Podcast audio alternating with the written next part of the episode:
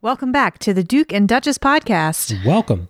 Welcome to episode 78, where we will be discussing all of the interludes between part one and part two of the Words of Radiance. That's right. This will be covering interludes one through four. On our next book club, we'll be covering chapters 13 through 21 of the Words of Radiance. What? It's kind of a longer section than we usually do. We will be taking the week of Christmas off, so we wanted to give people a little bit of a longer chunk to read. We will be releasing an episode for you guys the week of Christmas, but we won't be recording a new Words of Radiance book club. Yes, exactly. We will find something, something from the treasury, something from the little dentist toy box that we will we will pull out. So we will have an episode next week. More to come. Why don't you put our spoiler policy out there for anyone who's joining us for the first time? Certainly. So the spoiler policy is very simply that Liz has read these books and all the books in the Brandon Sanderson Cosmere. I have not read any of these books, and therefore we will not spoil anything past interlude four of Words of Radiance. You ready to get this show on the road? So we had some interlude goodness. It was all kinds of interludes. all kinds of interesting stuff. There's okay. so many different and unique and cool characters, and so many cameos from characters we've seen other places. I was hoping you would catch some of those. Oh, I caught them all. All right, let's get into it. Nothing gets past the old Duker. No. No. See, don't veto it early. This is that's not a veto, that's just advice.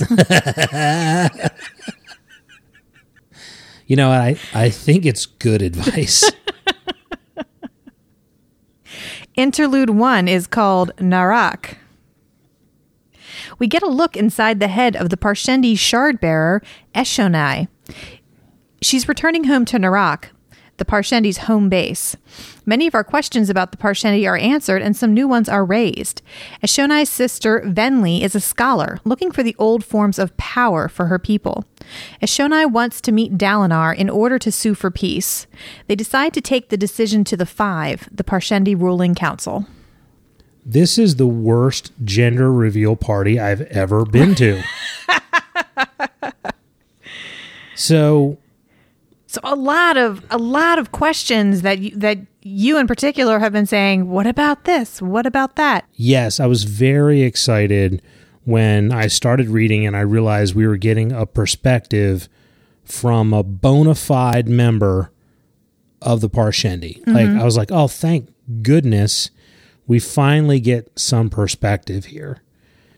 And not just any perspective, the Parshendi shard bearer, That's correct. the one who's been Loki stalking Dalinar, and we find out that she is the only shard bearer of the Parshendi, and she is their main general.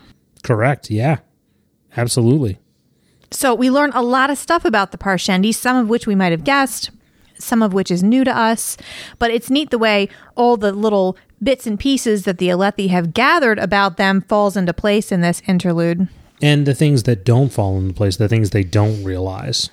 Exactly. So the the main thing I would say, main two things, uh, one is that the Parshendi have this sort of collective consciousness in the form of rhythms or songs that I guess they all can sort of hear, and uh, the rhythms have to do with their emotions, how they're feeling or how they're choosing to feel. So they communicate to each other through this this sort of collective consciousness. It sort of reminds me of in Kingkiller Chronicle in ways of excuse me, in the Wise Man's Fear, the the karate dudes who wear the red leather. I can't. I can't. I'm brain farting. I can't think of their names right now. John Goodman. Live way up in the high with the wind. Sword tree. Yellow hat. Mushmouth. Like to do it.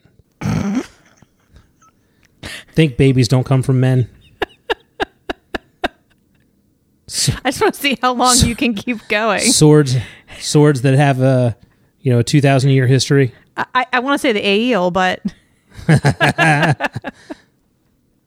So we we all know who you're talking about. Yeah. yeah, those guys. How, why does it remind you of that?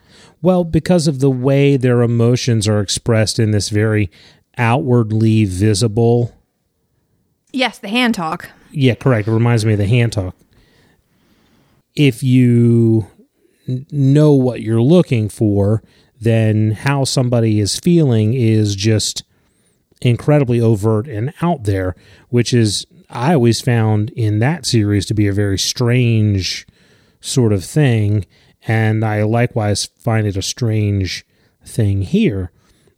The difference being that with the ADEM, it's a cultural thing that's learned. With the the listeners, it's it's something that they're physiologically able to do and hear mm-hmm. that humans aren't.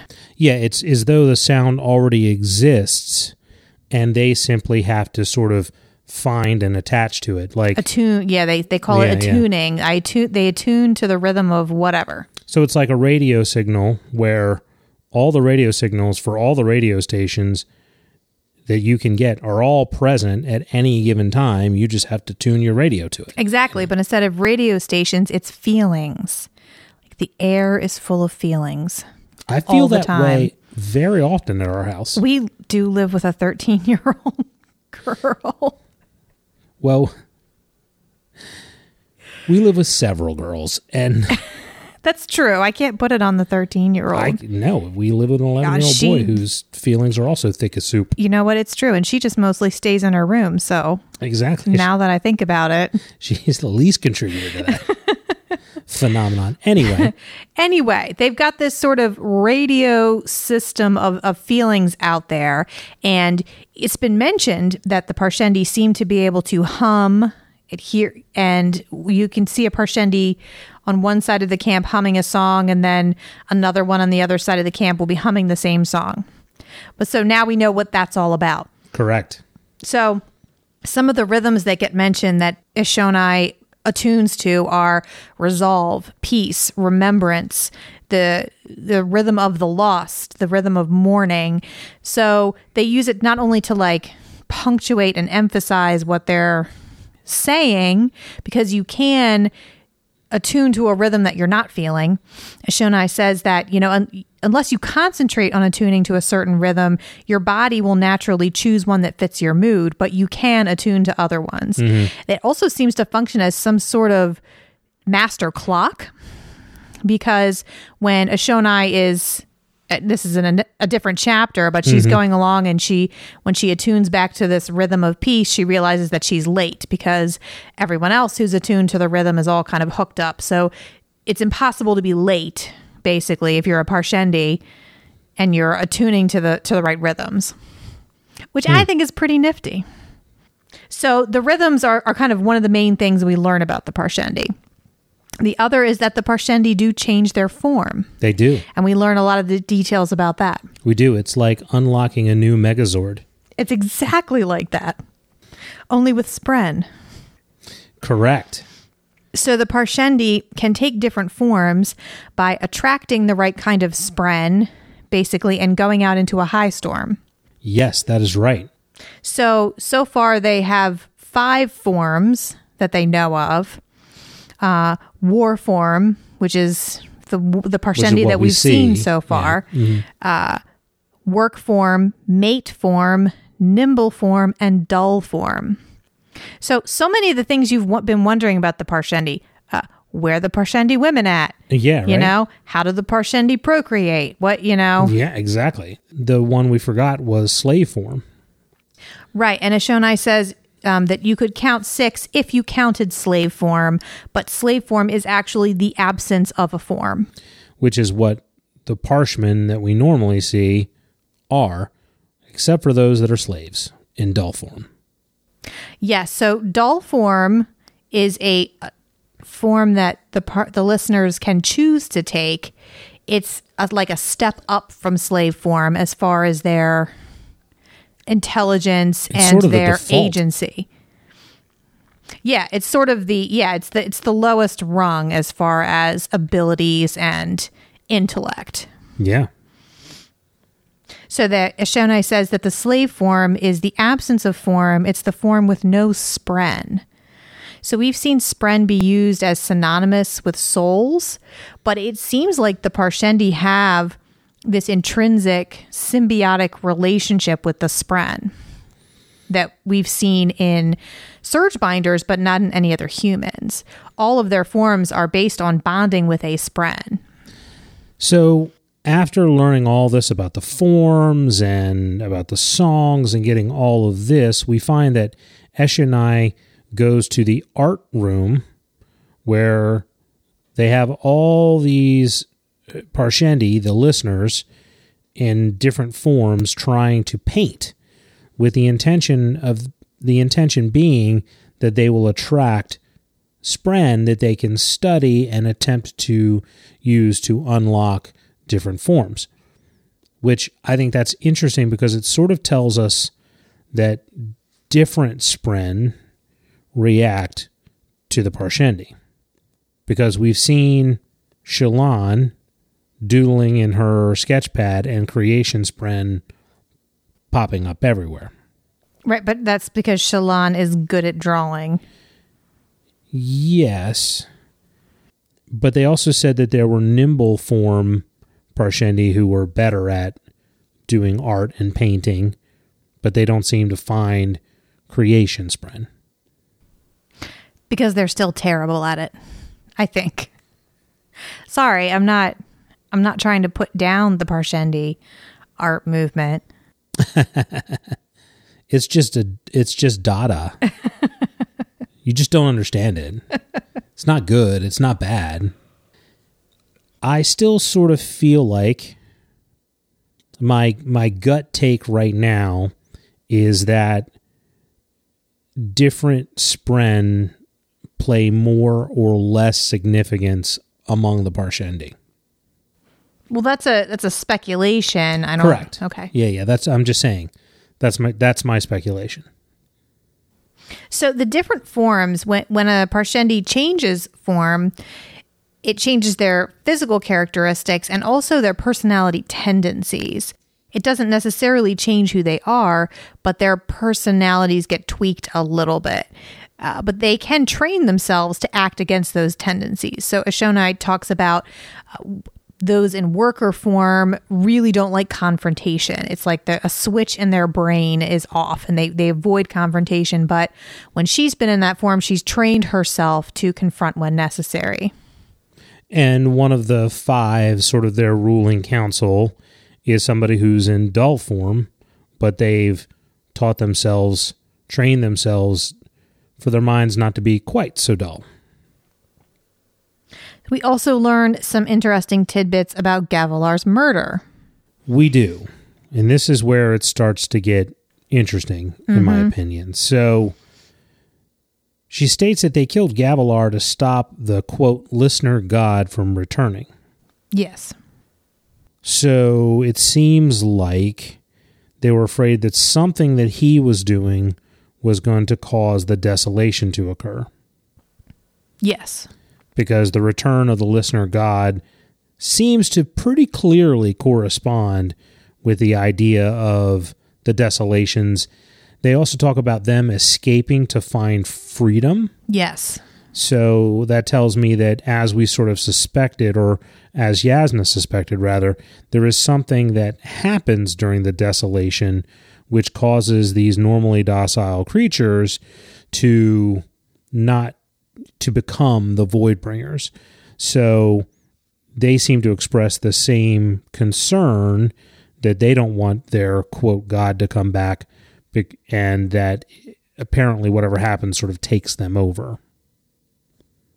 So there was something that they were afraid that he was going to find or say that was going to start that to happen. She says there was something that Gavilar had told them that night that put them in a fit of desperation where they made the decision to murder him for fear that he would create or cause the desolations. Correct. I find that interesting because we have this sort of thing where Jasnah assumes that when the Sprens start coming around and rebonding with humans and the power starts showing up, that it causes the desolations to occur. Or rather, that when the desolations are about to occur, the gods or whoever send these powers to humans so they can prepare. Correct. And that's especially interesting because in this interlude, when Ashonai and Venli are going back and forth about whether to seek this form of, form of power, and Ashonai says she's against it. She wants to try and make peace. She doesn't want to risk their old gods coming back. And Venli says, but the humans have surge binding again. So we need I think that's the next. Is that the next one? in this one as well. Is it okay? Hmm. Yes, Venli says, uh, but they have surge binders, and Mm-hmm. Eshonai says it could have been an honor blade. We don't necessarily yeah. know. That's right. Yeah.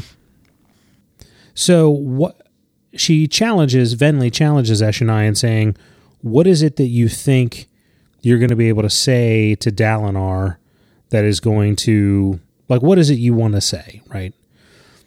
And she says if she could speak with him, she would sue for peace. A couple of questions that sort of pop up into my mind from that. The meeting that they initially had wasn't that because they were having a peace treaty because they had been at war with the Parshendi? No, they were never at war. Okay. So Gavilar discovered them and invited them to sign this treaty. Mm-hmm. Or Eshonai discovered Gavilar and the Alethi, whatever, however you want to look at it. Yeah. It was meant to just be a peace treaty between the two peoples, but there had never been any conflict. Gotcha. I think I just realized what Gavilar was going to do. Really? Yes. You going to say it now or are you going to wait till the end? Uh, I'll say it now. It'll be a prediction as well. I think what he told them, and the reason why he probably wanted this treaty, was because he was all up in the way of kings, and he wanted to find the lost city of Urithiru. Okay. And they were like, no, no, no, no, no. No touch Urithiru. That's when the bad gods come. All right. Prediction noted. That's what I'm saying. So the thing that also I find interesting is why is it that she is so enamored of Dalinar specifically? Well, I, I mean, I can take a guess at it, but he was one of the few probably who was still in power when she was there. She was Eshonai was at the peace treaty. yeah, I understand that. And Dalinar And- was drunk off of his face, He's also been like the main warrior of the Alethi. which is why I mean she's not seeing Elhokar because No, Elhokar doesn't doesn't go out there, and when he does, yeah. he falls off his horse because there's a broken saddle strap. Like, Yeah, exactly. yeah, no, Elhokar's a mook. Everyone knows it, even the Parshendi. Even the Parshendi know Elhokar is a complete palooka. He's a definitely a beluga. Total palooka. so she wants to sit down and have some sort of opportunity to have a discussion with him. I don't know that the Alethi would, but it's interesting that there's sort of like no avenue for negotiation. There's no avenue for discussion. There's no sort of messengers, ambassadors, no opportunity on either side for them to even attempt to have a kind of discussion. Right. And we've talked about this before. There aren't like native Parshendi villages that are like bystanders. There's no there's no intermixing of these two groups at all. Unless you count the Parshmen, which the Alethi do not consider the same thing as the Parshendi at all. And I don't think the Parshendi consider them the same thing. Uh, they kind of do. They're, they're kind of I, I think they would consider them the same. Yeah, I guess that's probably true. So, how, what was your take? How did you feel about the world building that was done here? Just, just the details about the Parshendi in general. So I was glad to get a perspective from the Parshendi to learn what I had sort of been suspecting, which is that they're not monsters. You know, they have some intelligence about them. I mean, we sort of already started to get a hint of that when we found the shard bearer who, you know, tried to speak to to um, to Dalinar, but to get more insight into that and learn about how they live, I thought was interesting. Picking up on the music and the rhythms thing, understanding how that's able to work for them. I thought all of that was pretty cool. The um, there are some parts that are frustrating, but I'll get to those when we get to interlude four. Okay. I think it's really interesting the way that Brandon Sanderson explores communication between cultures and how easily that can go awry when we assume that our way of experiencing the world is everybody's way. Yeah. So you've got these two races of pe- of uh, creatures who um, experience the world in very different ways, and to the point where they can't even fathom. The Parshendi know a little bit about humans as far as they're in mate form all the time. Oh my gosh. Yeah. How do they just walk around like that? You know, it's a good question. but but they can't really fathom how little the Alethi really understand about them. And so they they assume things about each other that aren't true, leading to this just I I don't want to call it a misunderstanding because you know there was an assassination. It's like hard to misunderstand that. But you've got this one race who intrinsically understands each other because they have this collective consciousness. Mm-hmm. And so they don't communicate in the same way that the Alethi do. And they don't communicate to the Alethi certain things that for us it would be like, well, why don't they just tell them tell them this or tell them that? It's just it's just completely different ways of thinking. Well, we also don't. I mean, this is obviously a very tiny snippet. We're just dipping our pool, our toe into the Parshendi pool, but I don't think that there is any indication in here of whether or not they have any written language. Maybe not in this interlude, but in interlude 4 There is okay. that gets addressed. okay.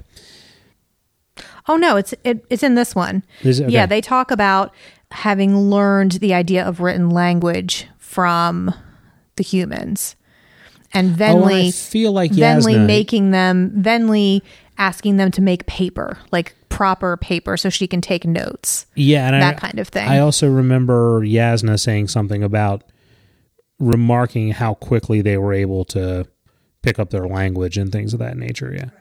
So, so they do have that ability. Okay. The other thing that I felt like I read the first time, but when I went back through and reread it, I did not see it specifically. I don't know if I just missed it. But there was a lot of conversation in the beginning of this interlude about how you know they live in the the quote the tower from the Alethi perspective, which seems to actually be like a real legitimate like castle or tower that has just been essentially had crem deposits formed all over top of it. So it's got these mineral deposits that have made it look like it's been slagged and but the guts of this city are still underneath all of that. Well, yeah, that's true of all of the shattered plains. And that's where they live. Exactly. That's what Ishonai says. You know, the Alethi run around, they just see rocks everywhere, but they don't realize that they're standing on a on a city that's just been covered in crem. the other thing she said is that she said that there were cities plural within the shattered plains and that you know this tower narak was the largest of them is are the shattered plains that huge that like it spans across hundreds of miles I mean, you have the map of Roshar as your screensaver. Pull it up. Fair question. Looks like it would be hundreds of miles. I remember early on sort of asking the question around, you know, could these the the chasms that they walk when they're on chasm duty, you know, could they be sort of like streets instead of streams and chasms? There's a lot of stuff buried under there, I'd imagine. It's interesting because if that's if the if every chasm, if every sort of like vertical mesa that's out there is some sort of building that's just been covered over, then these are like this would have been like the most enormous city ever in the world. I don't That know that that I don't think that Yeah. that's true. I think the ground itself was shattered. Okay. I think the chasms are chasms in the ground, but I think the lumpy like rock formations that are on top of Mm-hmm. the plateaus, those are the buildings that have been covered over. Okay. That that's what she's talking about. Okay. All right. So interlude 2 is called Ym. At least that's what I'm calling him. Makes sense. We briefly meet Ym, a kindly shoemaker with the ability to heal others. He makes a pair of shoes for an orphan and then promptly gets killed by a man in black bearing a shard blade. The man says that he is delivering justice for an act that Ym perpetrated 40 years ago. Damn. Did Brian McClure ask on the on the Facebook what's our favorite quote of the section? oh yeah. Okay, well, wait no longer because mine is justice does not expire. Justice is not milk. Justice has no expiration date. Justice is very well preserved. Justice is very high in sodium. so, yeah, we get to meet this very nice, kindly old man. He he gives us some interesting stuff, tells us that they're part of the long trail and the fourth land and when the seventh land is taken then everyone will be one and then he's fucking killed. Like chased down in cold ass blood. Uh, what was your reaction to this interlude in general? i enjoyed this interlude. This was actually my favorite of the interludes. Mm-hmm. This one was my favorite. Interesting sort of groundwork being laid and some perspective on what might be sort of a larger Cosmere idea and philosophy. But then really clearly what the, the most interesting part is is who's the guy in silver and black with the scar on his face. Right, because Right. this is now the third time we've seen him. It is the third time we've seen him. He's clearly one of the uh, one of the ambassadors from the West who are who shows up in both of the prologs for the Way of Kings and Words of Radiance. And uh, you know the the the Azish man who has the crescent shaped scar on his face, right? Right. I have predictions, but We'll wait to the end. but I'm going to save my predictions. Now, here's the other thing. It may not be the exact same guy. I think it, I suspect that it is, but I have to also sort of leave the possibility that there are a group of people who wear the same outfit and give themselves a scar and are part of some group. And this could be another one of those. Mm-hmm. So I can't definitively say it is this guy, but it seems to be that guy. Seems to be that guy. That seems to be the more the more likely scenario. So let's start with Ym. Ym is is a guy who he's attracted a Spren and seems Yeah. to have begun the Nahel bond, but also seems like he doesn't really know what he's doing or what's happening to him. Yeah, he's like he's you know at the same sort of stage or maybe a little bit behind Kaladin and maybe the same level as Shallan trying to figure out what's going on. Right, he's got this spren. The spren certainly seems to be in that sort of infancy stage that we saw pattern in. It's it has like sort of baby talk. His spren looks like a pattern of light, like specks of light that you see in a crystal, um, and it sprouts up, grows upward like sprouts when it gets near him. So we certainly haven't seen any kind of spren like that before. No. but he he kind of can tell what he's doing. He knows that he's taking in Stormlight. He knows it has something to do with the Spren. And when a a, a ragged orphan comes in with a cut on his foot, he makes him a pair of shoes, gives it to him, and heals his foot. And you can tell this is something that he does regularly. So obviously, goody good guy right here. yeah, I mean, how could it be more goody good than that? He's the goody goodiest. Yeah, I mean the the foot washing is a it's a powerful symbol. Yeah. And then the contrast of that symbol with just this unrelenting force of justice, unreasoning harbinger of retribution is really striking. Justice does not expire. No, it doesn't. So it's interesting because y- y- we know that this Crescent Scar guy has hmm. been stalking Ym. He's been watching him for a while. Ym says, you know, when his, when his friend says he's here, he says, "Oh, is it the that guy, weird guy in the military coat, watching me again?" He's been watching him. He's been looking for something that he did wrong. And before he kills him, he says, I had to look really hard to find your indiscretion. And he, he found out that 40 years ago, when Ym was living on the streets, he delivered a poisoned bottle of wine. We're assuming some kind of gang war thing. He didn't know that it was poisoned or that it was going to kill this person, but he did it.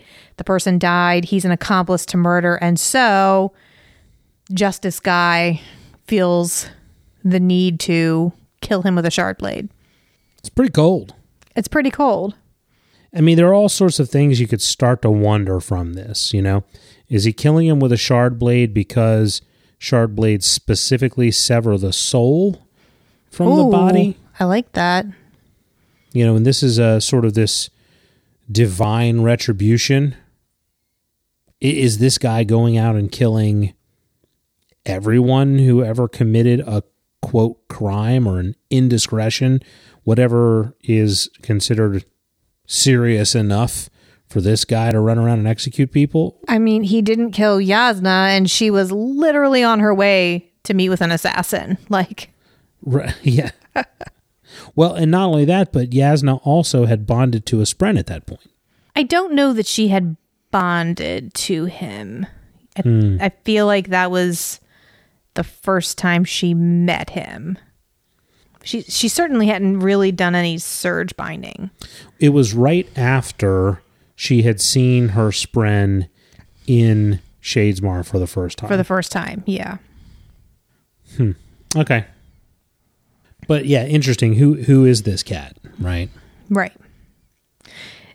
So we also get a little bit of background on these people, the Iriali, and their kind of interesting beliefs. We've seen people from this race before. They are the ones with the golden hair, like not blonde hair, but I think it's literally supposed to be gold, Yeah. like a Bond chick or something. So the Iriali believe that they are all one being with different minds, experiencing different lives. And they're basically, so basically, they believe that they were all this one being who knew everything but had experienced nothing. And so they decided to split, become different beings so they could experience everything in the Cosmere. And one day, when they've all experienced enough, they'll become one being again. It was unclear to me whether this was something that was related to the Iriali or whether it was something specific to him. No, he says to the boy, We're Iriali. This is what we believe. And then the boy says something about a priest, and he says, You're Iriali. You shouldn't accept a god or a priest. You don't mm-hmm. need that. We only need to experience. Yeah, we're part of the long trail, The long trail. of which this is the fourth land. That's right. More than halfway there. Apparently, apparently. When the seventh land is attained, all will become one. So it's neat to look at, at who knows whether that's going to turn into anything or whether it's just a little bit of world building or exploring philosophy. But it's a it's interesting the way that for Ym it motivates him to do what he does in the way that he treats other people. And he says to this orphan, he says, You wouldn't hit yourself in the face, would you? If I make your life better, I make my own better. I like that. It's a good philosophy. So interlude three is called Ricin. Are we calling her Ricin? Eh, why not? Ricin, Ricin, No, I think Ryson. Ricin. Rysn and her master Vstim are on a trading mission to the Reshi Isles. Vstim is gravely ill, so Rysn is asked to finalize the trade that he has been working on. The trade goes poorly, with the king refusing to deal with Rysn. She decides to go over the king's head and speak directly to the Reshi god, who happens to be a great shell that doubles as an island. She ends up falling and becoming grievously injured, but also receiving from the island's soul itself a larkin, a creature thought not to exist anymore. So, the last time we saw Rysn and Vstim, they were trading with the Shin.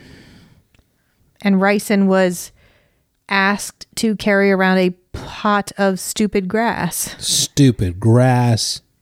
I haven't had to carry around a pot of stupid grass since college. So, how cool are those Reshi Isles slash giant crabs that people live on the backs of? It's pretty groovy. It's sort of the you know the world is you know on the back of a turtle shell I- kind of like Look, concept. I wrote it down. Is that what you wrote The down? world on the back of a turtle shell. Yeah, it's that that sort of concept. But I I think you failed to mention the most important part of the chapter. About Axies the Collector? Axies the collector. I mean, I was going to get there, but that wasn't like, he wasn't like a crucial part of the plot. he was the only part I cared about. I have two notes. Okay. Like Axies and what the hell's a Larkin? Like that's it. Like that's all I have, right? I mean, there was all kinds of cool stuff. Like I, you know, this was a an interesting chapter from a getting to know, you know, the world and.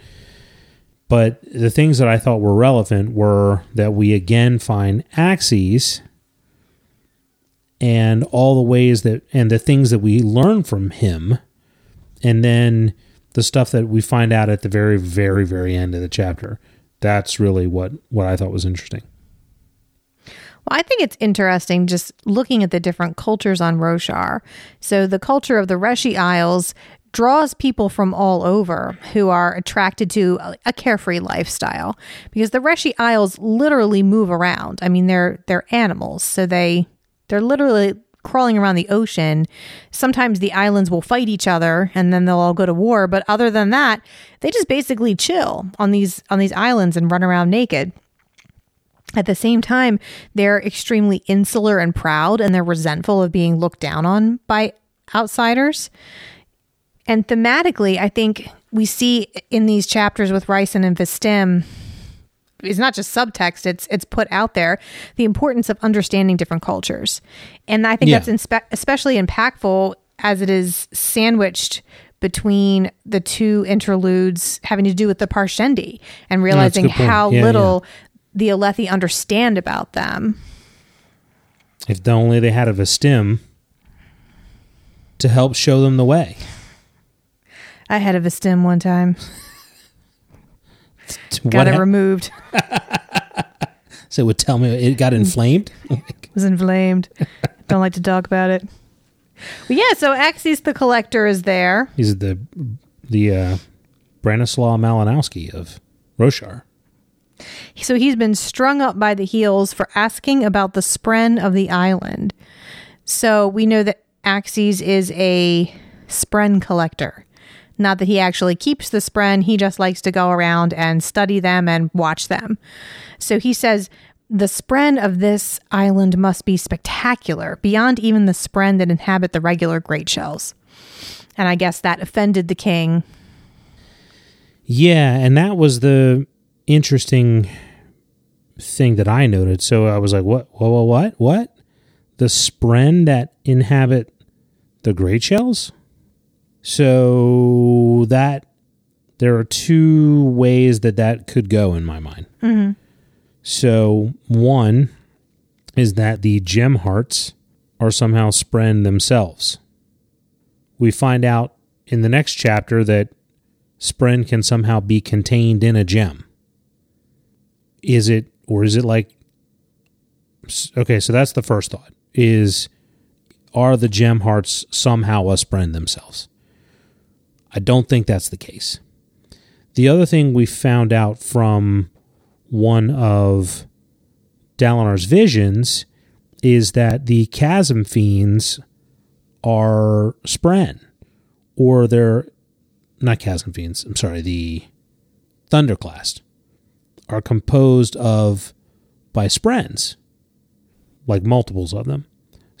We've got a Or they're called up by Spren. they're called up by somehow. somehow. somehow the Spren are involved in in that process correct we've got reference to them the thunderclasts being void bringers mm-hmm. we also have a drawing of a huge chasm fiend also being called a void bringer mm-hmm.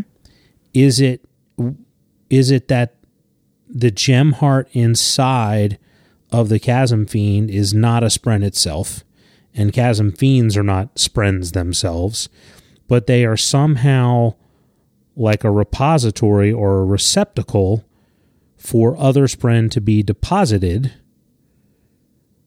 converting them into these nightmarish voidbringer monsters. Well, I certainly think that we've now seen two forms of life on Roshar that live in symbiosis with the Spren. So the the listeners, the Parshendi, are always bonded to a Spren. Like that's how they exist, unless they're in slave form, in which case they're they're empty vessels, basically can't even mm-hmm. with no agency, no no will at all. They're bonded to a Spren. And now we know that the the great shells have spren somehow as part of their i- intrinsic being as well. So that's interesting. It is. I'm also getting you're not you're you're not hearing me talk as much because I'm here sort of thinking and absorbing all this sort of as we're talking about it mm-hmm. and understanding and coming up with ideas that I didn't have when we were reading it. So we have Voidbringers. I'm sorry. We have Parshendi, as you said, bonded to a Spren. We have something that's going to happen in the next chapter, or, you know, after the next chapter, where they're going to bond somehow to a storm spren.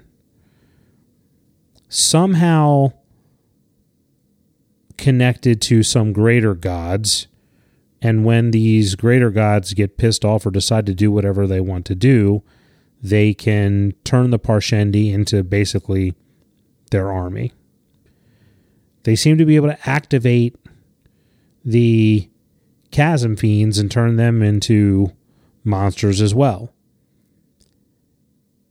But again, the Spren are still involved.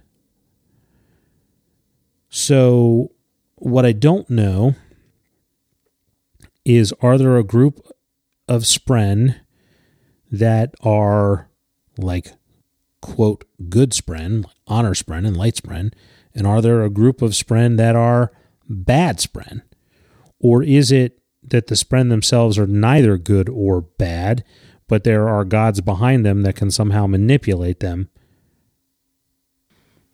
I don't know. I'm just thinking about all this stuff as we're talking. Well, I'm trying to think about what we've seen so far. We've seen in one of Dalinar's visions Spren being corrupted. So there's that. Tell me how that happened. Was that the vision at the Pure Lake, what they're looking mm-hmm. for, he's running around with a group of guys. They're looking for a spren that does not act like a spren should. And mm-hmm. they say, when a spren's been corrupted by Sja-anat, okay? this is what it does. And then they find this red eyed spren Yeah. that calls up the Thunderclast. Okay. So we know spren can be corrupted by some kind of creature that we don't know And we know anything that, about. we know that odium reigns. And we know that there are spren that are of odium.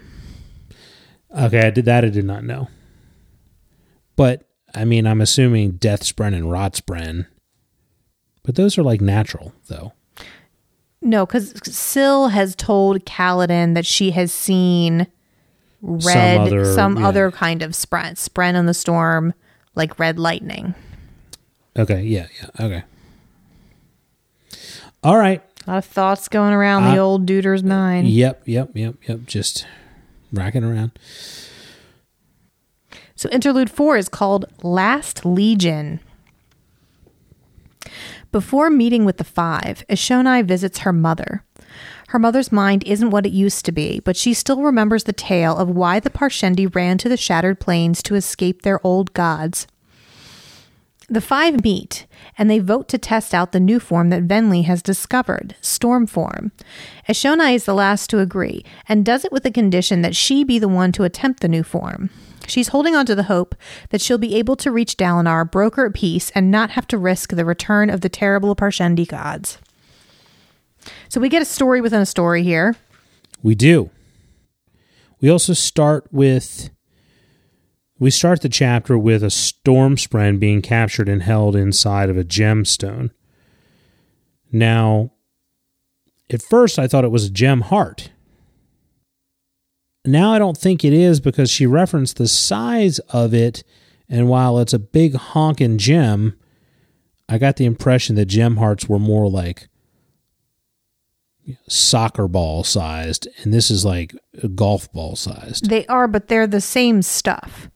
So oh, Okay. gem hearts get broken like gem hearts generally when they're used they get broken up into pieces. Okay. And so it- it's just it's interesting also that we have spheres which are gemstones captured inside of glass spheres and those gems that are in them are able to absorb the light from storms Right. and then we have gems that can contain or be used to capture and imprison a spren. Mm-hmm.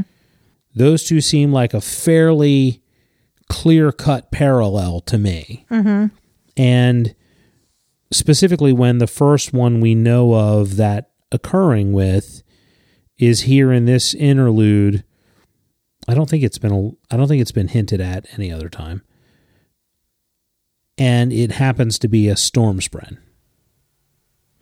Right. We also learned that the listeners learned how to capture spren in gemstones from the humans.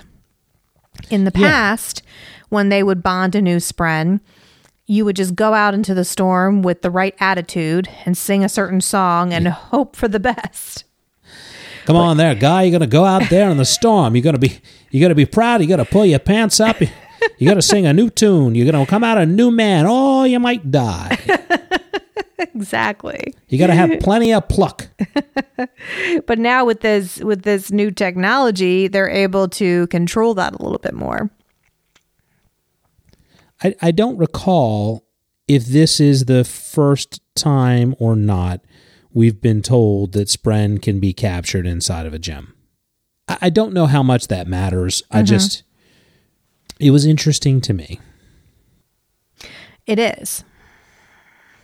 Also interesting is that the the Parshendi have been bonding with Spren for years, but the humans are just now figuring out how to do it. Well, the Parshendi bond with Spren intrinsically as part of like their biology. Um, it seems like it's not that way with humans. The Nahel bond isn't something that not every human does and is seems to have been initiated by the Spren.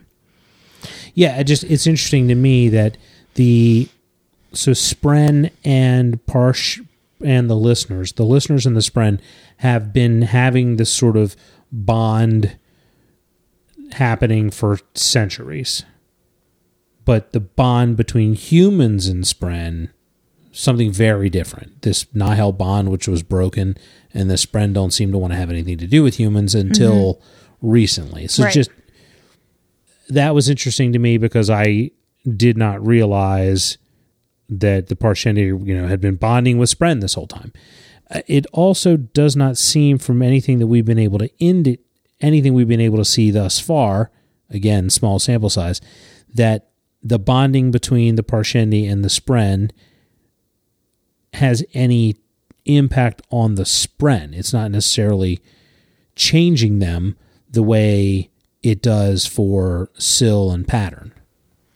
Correct. And the Parshendi Spren don't seem to talk to their host or uh, we don't know if the the Parshendi live in the or the Spren are living in the Parshendi or w- we just don't know. Yeah, correct. We Yeah, know yeah. that the bond seems to give the Parshendi this ability to communicate with each other, changes their form.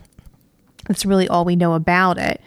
And we know that for much of their remembered history, the Parshendi, after the time of the last legion, only had dull form and mate form.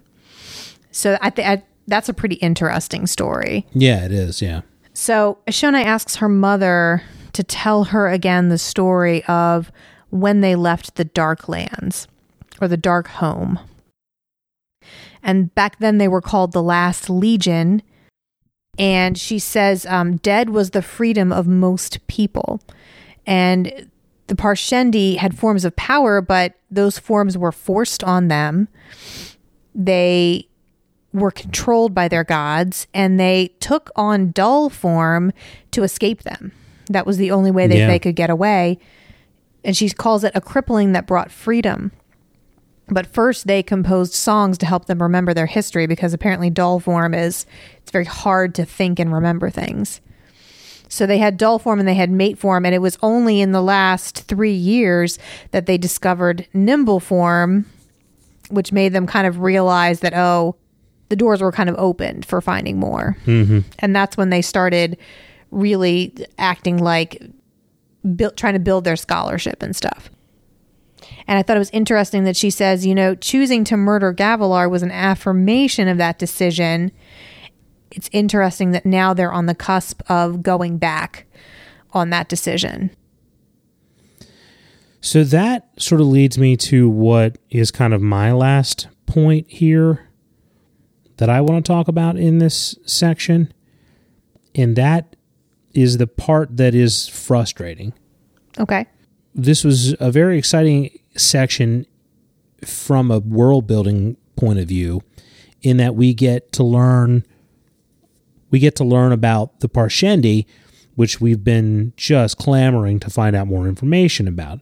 But the way these things tend to go in these Brandon Sanderson's books, particularly when there are these massive books, is that you get a question answered, you get three more questions. So good that we learned something, but also frustrating that I feel like I just have more questions now. But the but the big thing that I'm really hoping we'll get an answer to is this sort of problem that I have with the decision of the Parshendi to kill Gavilar. So it seems to me that the whole intention of killing Gavilar was to stop him from awakening their gods so that the desolations would not come. But then, in making this rash decision, they put themselves in a situation where the only chance they have for survival is to do the things that are going to cause their God to awaken, the very thing that they wanted to prevent from happening. Exactly. So I, th- I'm sorry. I, were you going to say more about that? Yeah, but go ahead. No, but go ahead. So we've got this sort of arms race scenario going on and this like tragic cycle of of violence and seeking power begetting more of the same. So we have the Spren are afraid of the old gods coming back. So they start forming this Nahel bond with humans again. But that that in and of itself is the greatest impetus for the Parshendi being willing to consider doing this thing that might bring back the old gods. You know, because it always comes back to, well, surge binding is back. So that means that the old gods are coming back anyway, so we might as well try this. So I think it's important that the listeners don't know for sure. And I think Yeah. they've at least told themselves that they do not believe that Stormform is going to bring the old gods back. And I think they've convinced themselves that that's not a real risk or that if it starts to happen, they'll be able to back out of the process and they just won't do that. Yeah, I mean, I I think that they saw whatever it was that Gavilar wanted to do. They saw as a 100% this is going to cause the gods to come back. Yes. And they see the course that they're on now with a eh, you know, it's maybe 60% likely that the gods are going to come back. So I sort of get it from that standpoint, but what I don't get is why you're going to make such a rash decision, such a, a quick, in such a quick moment without really having a lot of time to think about it, because they made that decision that night To kill Gavilar. to kill Gavilar yes. within a matter of hours, Yes. if not less. They made the decision to kill Gavilar based on what he told them, but they put themselves in a position where they essentially lock themselves into this desperate war that they had very little chance of winning. And that's just rule number 1 of war is that you don't start a war and be the aggressor if you can't not win. Like if you don't have an opportunity to press an advantage, you don't start the war. I think that gets addressed here. That's so that's interesting that you bring it up because Eshonai says that what changed the scenario when they when they made this decision, they decided it was worth the risk because they thought a long drawn out war would bore the Alethi. And you know what? She's probably right, except for the gem hearts. Mm, and she yeah. says we didn't count on the gem hearts. We didn't count on what the greed of the Alethi would do as far as making them willing to sit here and have this long drawn out war. And it's now it's brought their people to the point of extinction. Yeah, I mean, I just I feel like I can on one hand I can sort of see it because it's not like they're the it's not like it's never happened in our real history where a country has started a massive war that they couldn't win, right. You know. Um they clearly thought there was an idea that they thought that they would win, but they miscalculated something. So it's not as though the Parshendi are the first people to miscalculate something. I don't even think they thought that they could win. I think that they thought we're just going to go hide in the shattered plains and hope enough of us live that the Alethi will get tired of chasing us after a while. Yeah. But there's this unfortunate dynamic of the Alethi being obsessed with the gem hearts and the Parshendi needing the gem hearts to eat. Right. And if uh, if Gavilar had done whatever it was that he said he was going to do, it seems that like you said they were convinced that that would 100% bring back their gods, which it seems like for them means complete and total enslavement. All right. I guess I accept that. but yeah, I'm I'm reading this and I'm like, why why are you in this why would you you put yourself in this situation? Because you didn't take the time to think it through. Well, yeah, obviously. Yeah, I mean because it's still it's such a rash decision. There could have like I don't know. They could have maybe said, "Hey, smart guy, what you think you're going to do is going to cause all of this shit to happen." Like But we don't know what Gavilar told them he was going to do. True. Are you ready to hear some interactions from our listeners? Well, first I want to know what you make of this the whole deal with the honor blades. I'll make nothing of it. I think the honor blades are the blades that the heralds held, Okay. And they're, you know, they're nuclear shard blades. Okay. Beyond that, I don't have any. I just thought it was interesting that Eshonai says when they're talking about whether the surge binders are back, Eshonai says, no, it could have been an honor blade. We left one behind in Alethkar that night. Oh. Just something to stew on. So somebody has an honor blade. Yes. Okay, interesting because who would get that blade? So it's not the one Seth has because he already had it. It's probably not the one. It's probably not the one Dalinar has or had. It seems the most obvious candidate is the dude with the crescent scar on his face. Just something to think about. Something to think about. Okay, fan. Fantastic.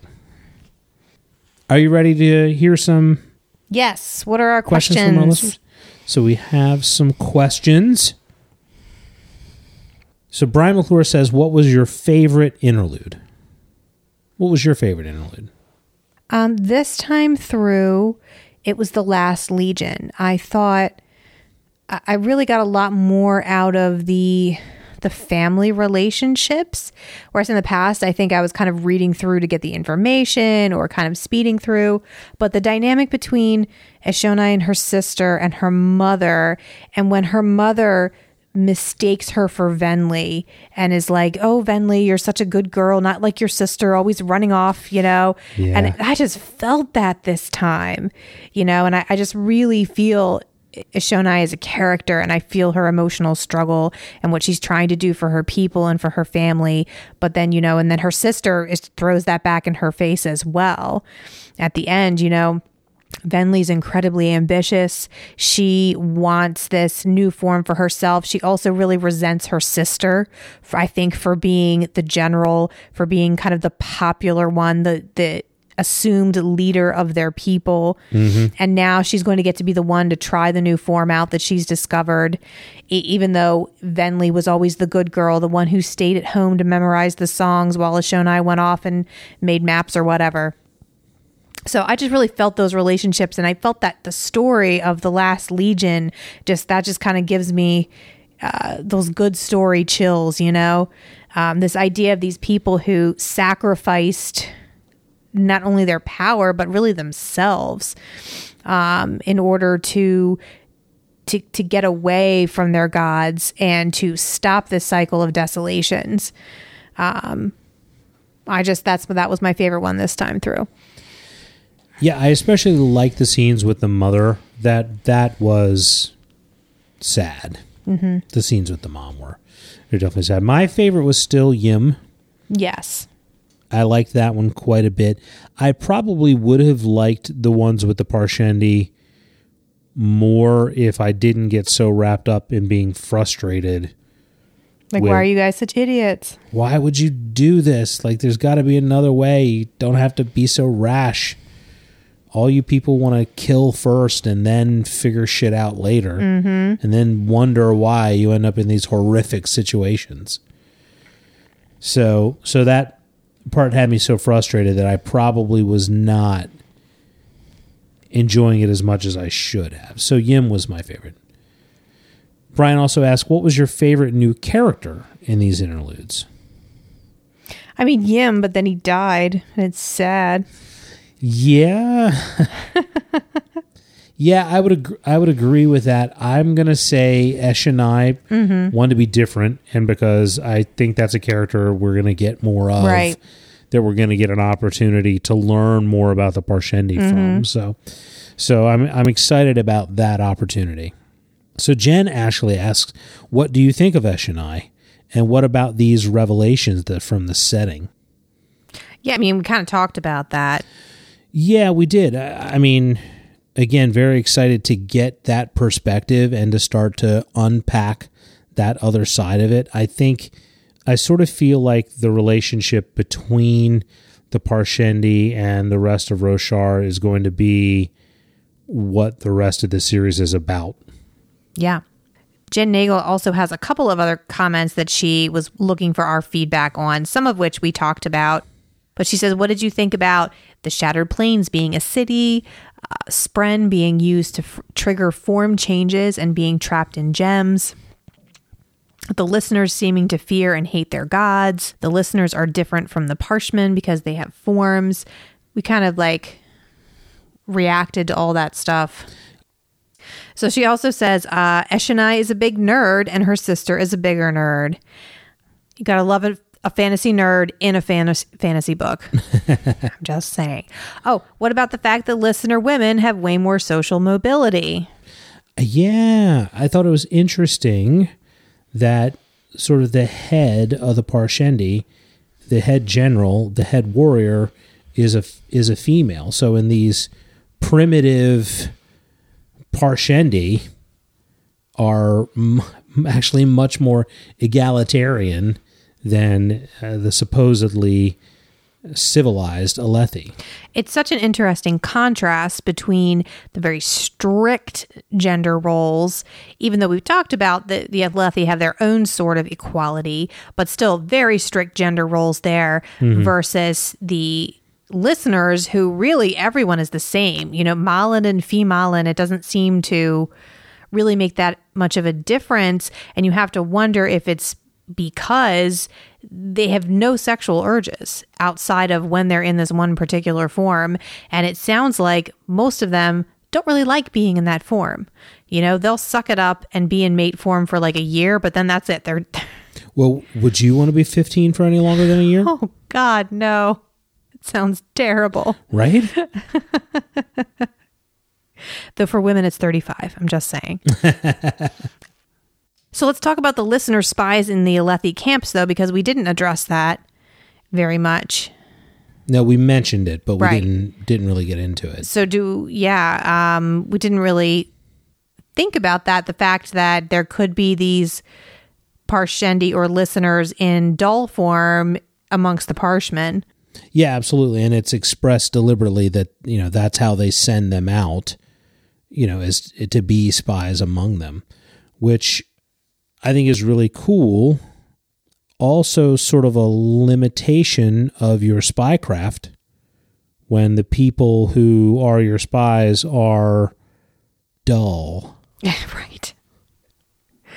So It's I not mean, Ethan Hunt going in there. no, it's not Jason Bourne. It's No. not- Um, she also says, of course, I think the Alethi and listener scholars should revolt and run away and start a university together. Um, she says that she can see Eshonai and Shallan becoming fast friends and that Jasnah should take on Eshonai as a ward. I mean, that sounds like killer fanfic right there. And I think that someone think should Jen should write it. definitely get on that. right, make it happen. I'll read the heck out of that. Brian McClure says, Do you have any thoughts or theories on the mysterious man with a strange scar on his face, dressed in black and silver, who carries a shard blade? Do you, Chad? Do I- you have theories? I do. I do Lay have theories and, and thoughts about the mysterious man in the black and silver uniform with the crescent scar on his face. So so again, he's one of the quote ambassadors from the west that we find in both of the prologues. And when we see him, he's talking with this other person who appears Alethi. They're talking about Ash, who they say is not doing well and talk about how one of them has our Lord's blade. I mean, again, as I as we talk about these things, more sort of you know more information is downloading. Like the the download's not complete. I'm still still getting more stuff going on here. It seems to me now that I think about it that their Lord's blade is the honor blade that Eshonai references. Mm-hmm. I tend to think that the dude with the scar and the other guy are both were both heralds. Okay. And I think Ash is the herald uh, Shalash, Mm-hmm. whose statue was the one statue that was missing Mm-hmm. from the uh, all the ten Vorin heralds, the statues of the heralds. I, I almost sort of question if the man with the scar is somehow related to Taln, Mm-hmm. because they talk about Taln's scar, Mm-hmm. uh, and if he's the son of a bitch that got left behind, might explain why he's so bitter. Well, Taln is the one who, yeah, Taln was the one who was left behind. So we don't know. He may s- he may still be there being tortured, but Well, we also saw him return, oh, at the end that's of book one. Oh yeah, that's right. That or at least someone claiming to be him. Yeah, good point. Okay. The other part of it is that you know, this dude is the guy who shows up and stabs a dude through the heart for something he apparently unknowingly committed 40 years ago. Mm-hmm. I guess nobody ever said all the heralds had to be good. I mean, when we first met them, they were all pulling kind of a dick move. So Seemed just kind of like people who ended up in a really weird situation. yeah, I mean, millennia of torture might do that to you. You're right? So those are sort of my thoughts on on that cat and who he who he is and who he might be. All right, Kelly Walsh asks, "What is the lottery number you guys would have to hit to make the podcast the only work you do?" You should put "work" in quotes. Uh, would and would you still do it? I mean, that's the dream. Not gonna Right? lie. That's what we we talk about doing in our old age. Absolutely. One day. I mean, listen, I'm only working until we can get the kids out of the house. So, you know, when the last one turns 18, which is 10 years, 5 months, and 28 days, not that I'm counting, then, uh, yeah, then it's on. Never wear pants again. That's right. If we could find a way to somehow replace my income through podcasting, we sure as hell would do it. Absolutely. I've got We'd podcast y'all so hard. You have no idea. I mean, I've got some ideas for other podcasts I'd like to do and other things I'd like to do with this podcast that I just simply don't have the time to do it. But if money wasn't an issue, then time wouldn't be an issue. So true. So just, you know, like a cool mill. I'd even pay taxes on it. I'm not greedy. And Brian McClure says best quote from this section, which we've already answered. Objectively, it's justice does not expire. Using that on our children at some point. Justice is made of spam. Eric Allgaier says, Have you ever been in a situation and secretly thought WWKWD? I can only assume that by KW he means Kelly Walsh, who has uh, clearly offered to give us a million dollars for podcasting. Obviously. Susan King asks, "Do you think there's a connection between the big castle-like islands in Dalinar's vision in the in the Pure Lake area and the huge floating living islands we see in the interlude with Rysn?" I mean, for me, I didn't see a connection there. I, I when I pictured the structure in Dalinar's vision, it was more of a man-made looking thing, but it's just how I pictured it. Yeah, I agree. I I feel like there's not a lot of similarities in the descriptions. Also, it was expressed as being obsidian black. So I don't, I, I do wonder if there might, like, I, I do think that's relevant. I do think that's an important thing to pay attention to. Uh, but I don't think it's, I don't think it's the, con- I don't think it's connected to this. That would be mine. She also asked, Did I understand correctly that the Parshendi were capturing Spren in the Gem Hearts? Uh, yes. Yes, that is that is accurate. Da Babalina says if one third is 0.33 and two thirds is 0.66, then one third plus two thirds doesn't equal one. What's up with that? Oh, homeschool mom. it's point three repeating and point six repeating. You just have to repeat it more times. Yeah, it just goes on forever. Much like asking my children to take out the trash or anything. just how often do you repeat it? Put your shoes on. Put your shoes on. Put your put your put your, put your, shoe- put your shoe. Put your shoe. Put your, Exactly. do you have your shoes on yet? how many times do I have to tell you to put your shoes on? One of these days, we just got to drag all their asses to school barefoot and let the principal deal with it and be like, I'm sorry, we turn over parenting to you. I'm down. It's going to happen one day. I am down. Did you have an answer for that question better than mine? No, it's Okay. It's not quite how math works, Dob. All right, we have a new review on iTunes. Woohoo! That's right. We love those. We do. Five star review from Toxic Avenger 45, who says, One of the best shows to listen to about fantasy books when you have no one to talk to about some of your favorite fantasy books. Talk to us any day, Toxic Avenger. that is why we started the podcast. It is. That's the whole reason why the show exists. Absolutely the entire reason. So thank you for listening and thank you for your review. Are you ready for predictions? Yes. All right, I've already told told you some of my predictions. So I think the dude with the scar is a herald. I also think he is uh, talking with another herald, and the herald Ash that they're speaking about is uh, Shalash. Okay. I think Gavilar was trying to find Urithiru, Okay. and that's why they had to kill him. I think the uh, gem hearts are a vessel for Spren, allowing them to be turned into monsters by Odium. Okay. I think the listeners, when they were in the Dark Land, were referencing Shadesmar. So I think they were hmm. born and lived initially in Shadesmar. Hmm. I'm going to tell you once again how the series ends. Okay.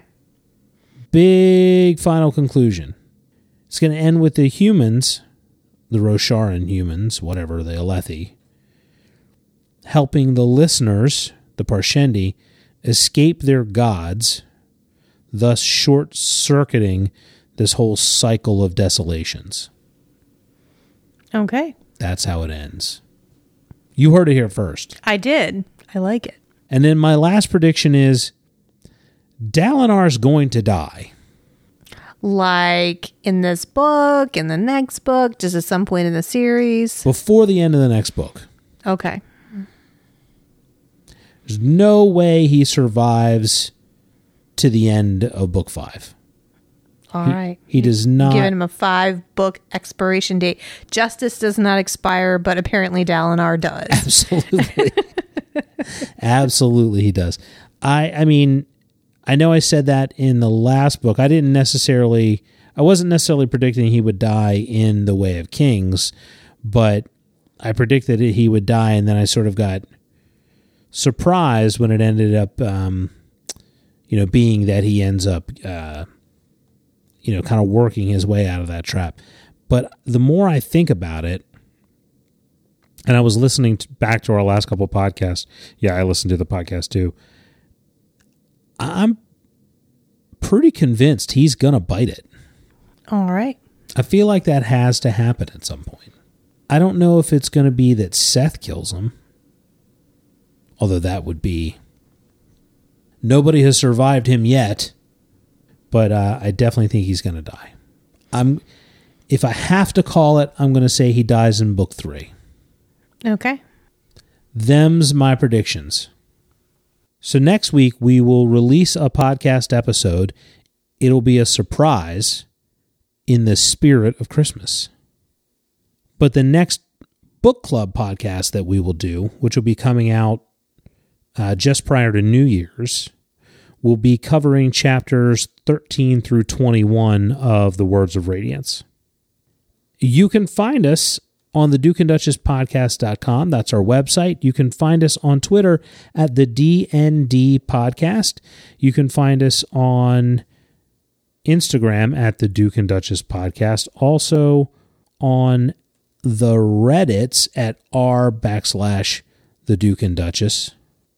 And on Facebook at the Duke and Duchess. And on our Facebook group page at groups slash the d&d group that is where most of our interaction comes we've had a few more uh, folks join in the last couple of weeks so the numbers there are continuing to grow the conversation is great there's always folks to chat with and talk with about these books and other books that we've covered.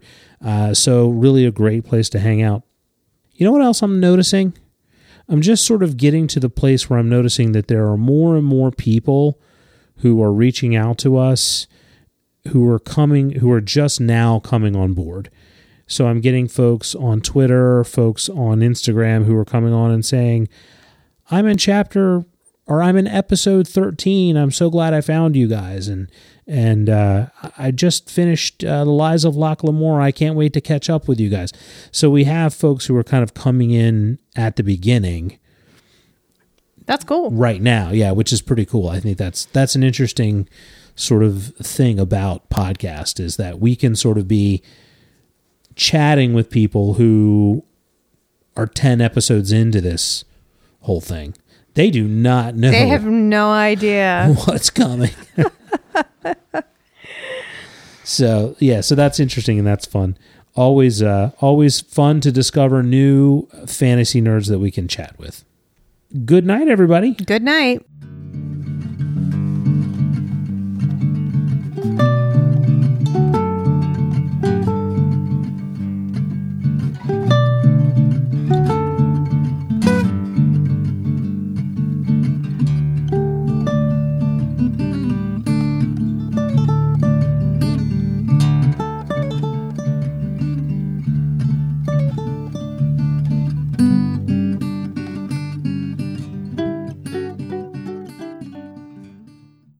Hundred years ago, or whatever. I don't care about what happened at Hastings Bridge.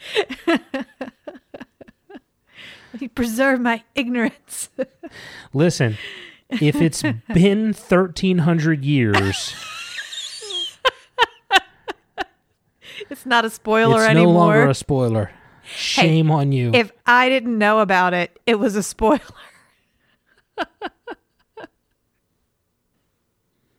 are we? Oh, are we we're ready? oh yeah, we've been recording. Okay. Oh, I should have said that all that into the mic. You should have said all that into the mic. Do you want me to say it again? Uh, why don't you go ahead and leave the room Yeah. and then come back in and tell me all that stuff all over again. That's my fake walking sound. How was it? It was very fake. Convincing. It Convincing. was very fake. That's what I was going for. well, in that case, bravo. Your fake walking sound was very fake.